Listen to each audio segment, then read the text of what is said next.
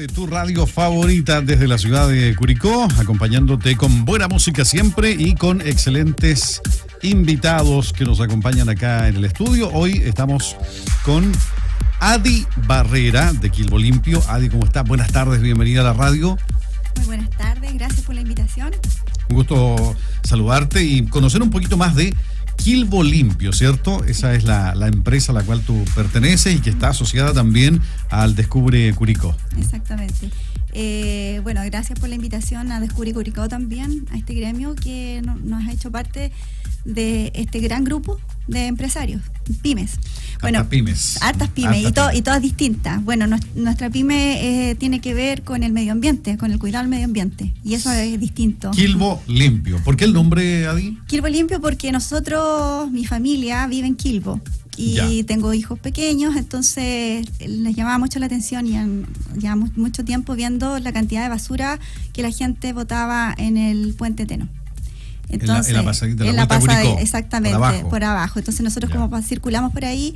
Y además que Quilbo es un sector eh, también rural, pero es muy bonito. Y va mucha gente a botar su basura a, la orilla.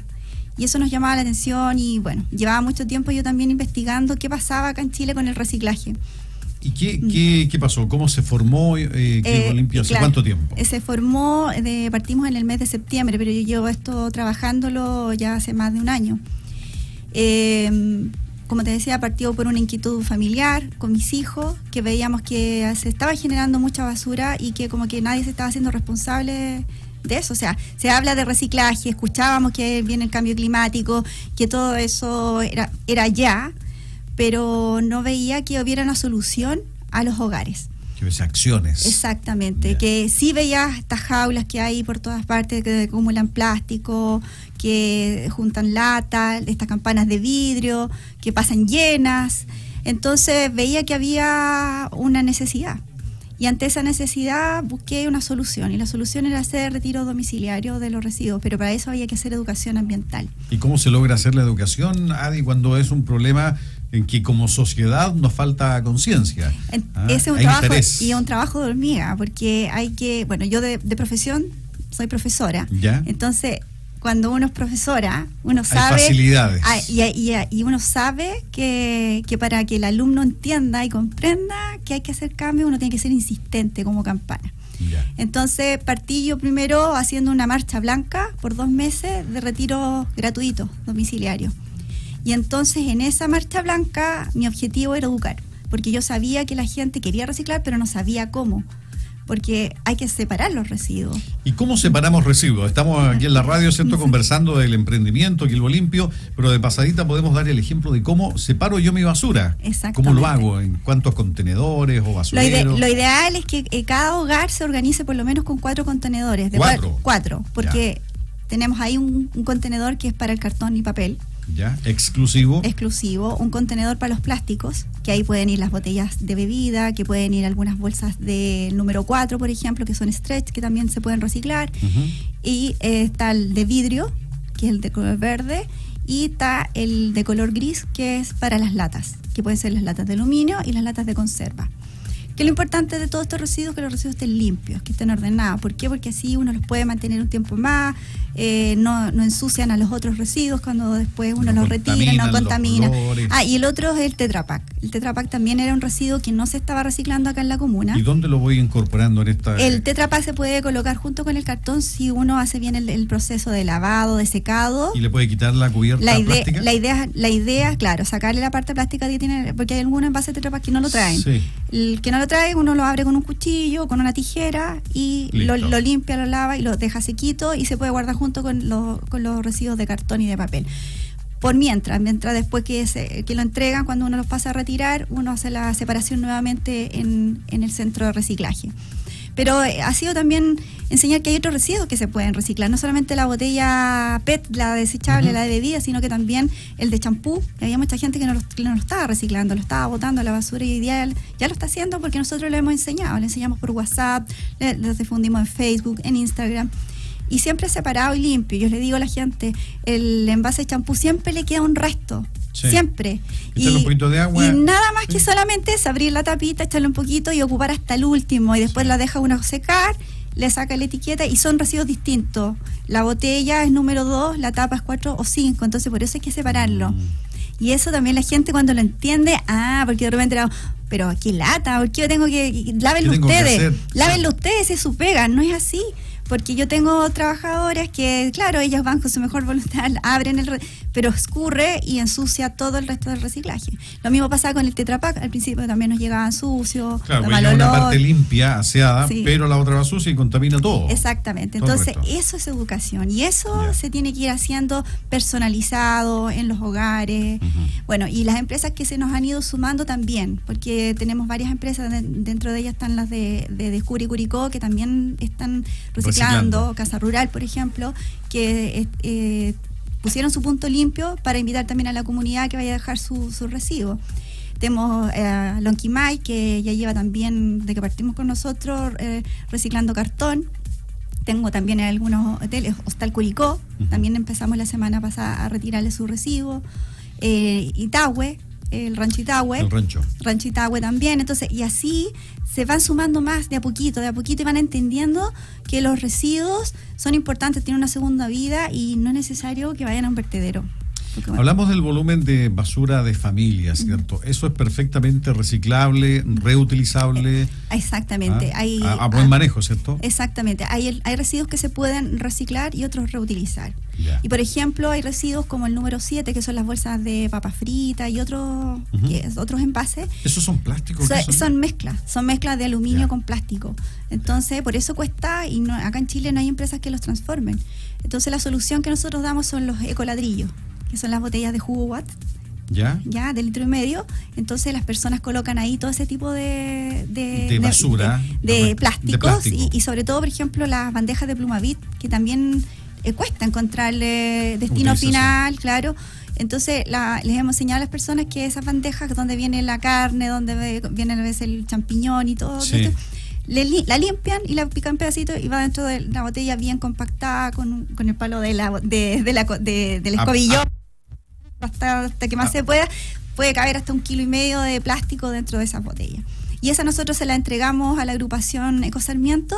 Ellos están haciendo eh, ecoparadero y este año tienen construyen con estas botellas llenas de claro hacen hacen la estructura eh, metálica y los rellenan con estas botellas de coladrillos que además se ven bonitos pero están también enseñando a la gente de que el plástico se tiene que sacar de, la calle de la, basura y puede ir y se puede salvar en esas botellas por mientras que encontramos una una empresa valorizadora que pueda transformar esos residuos, como lo hacen, por ejemplo, en Argentina, que transforman en madera plástica, todo ese tipo de plástico, hacen ladrillos también.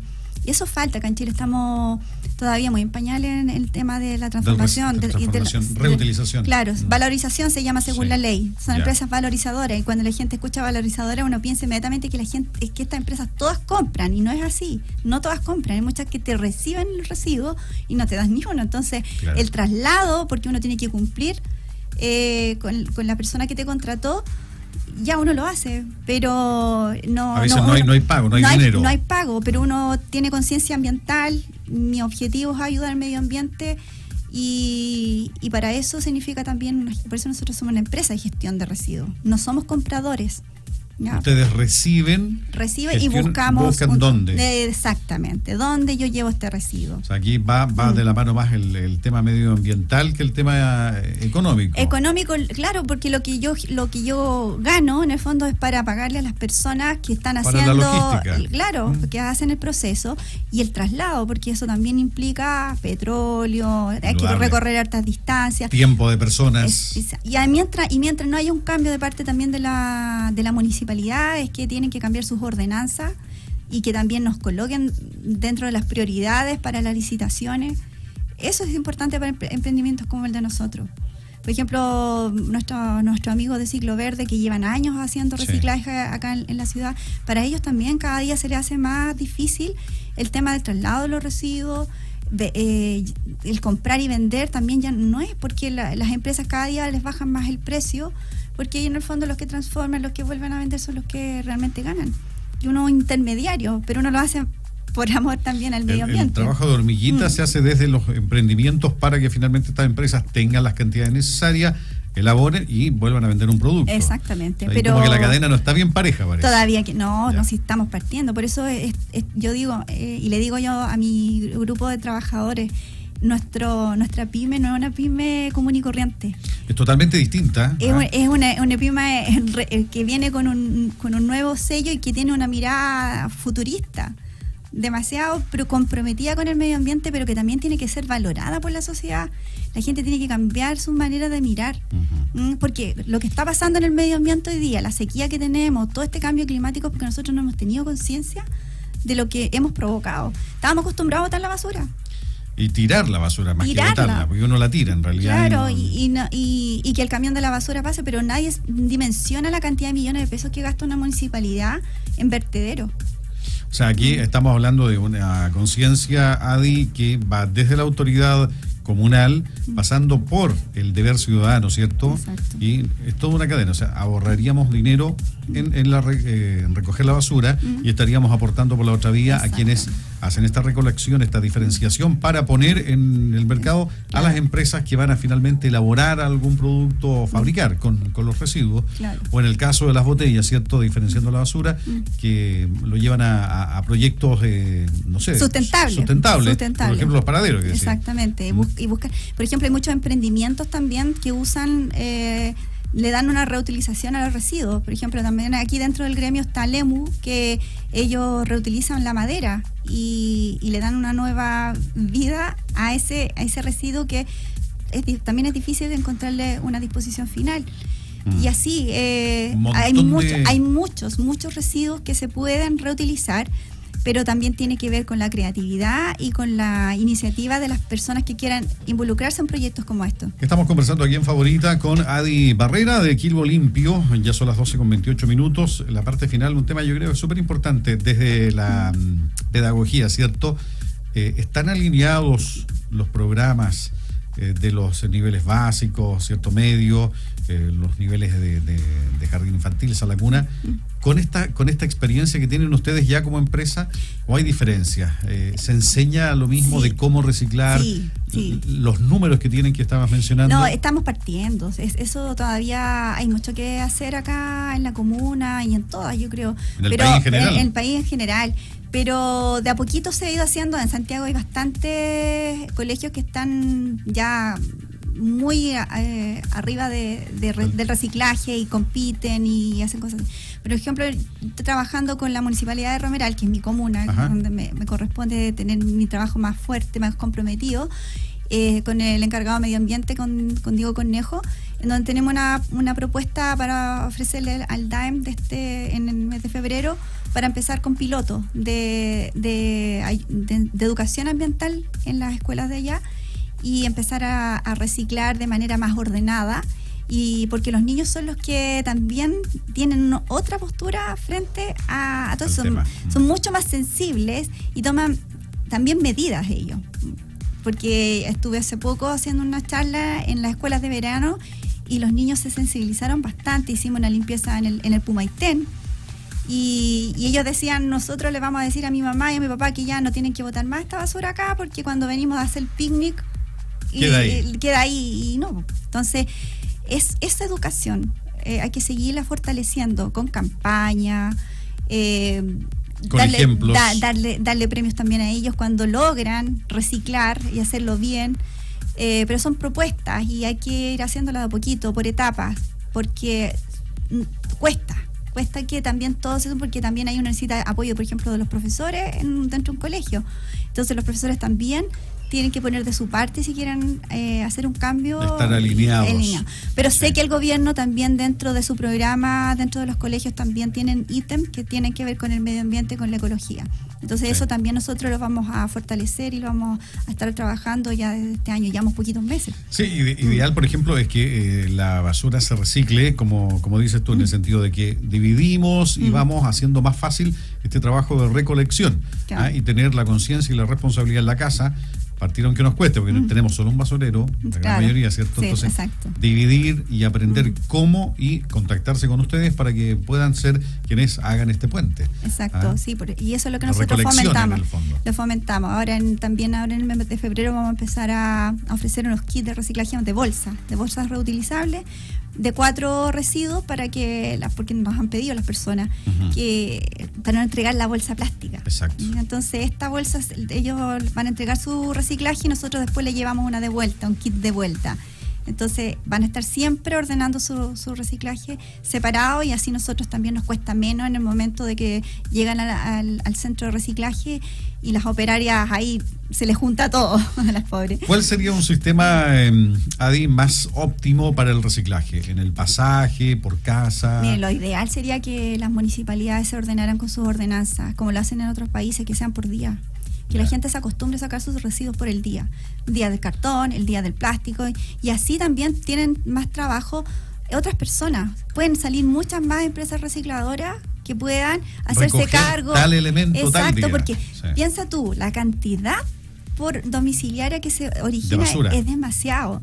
Entonces, yo, yo tampoco podría dar abasto para retirar todo, todos los residuos. Pero si tenemos varios agentes, varios agentes, ya tenemos a Ciclo Verde, está y están los recicladores de, base que también son personas súper importantes que han hecho su trabajo por años, por años, ellos retirando cartón en las noches, en las mañanas temprano. Reutilizando muchas cosas. Exactamente, entonces ellos también tienen ahí una fuente de, la, de labor. Entonces, si esto se ordena, y yo creo que en eso están las municipalidades porque también se lo está pidiendo el gobierno, ellos ordenan esto, claro, sería muy bueno que cada, cada uno supiera que por calendario qué día corresponde sacar el cartón, qué día corresponde sacar el otro, y lo que es basura realmente sea basura que son aquellos residuos que ya no tienen otra otra solución. ¿Existe alguna organización o agrupación que aglutine, por ejemplo, a los directores de medio ambiente de las municipalidades acá en la provincia de Curicó y las empresas? sé que sé que están en eso, sé que están, están, formando, sí. Eh, Sería muy bueno. Ciclo Verde está en eso, está muy preocupado y, y a lo mejor en, marzo ya vamos a partir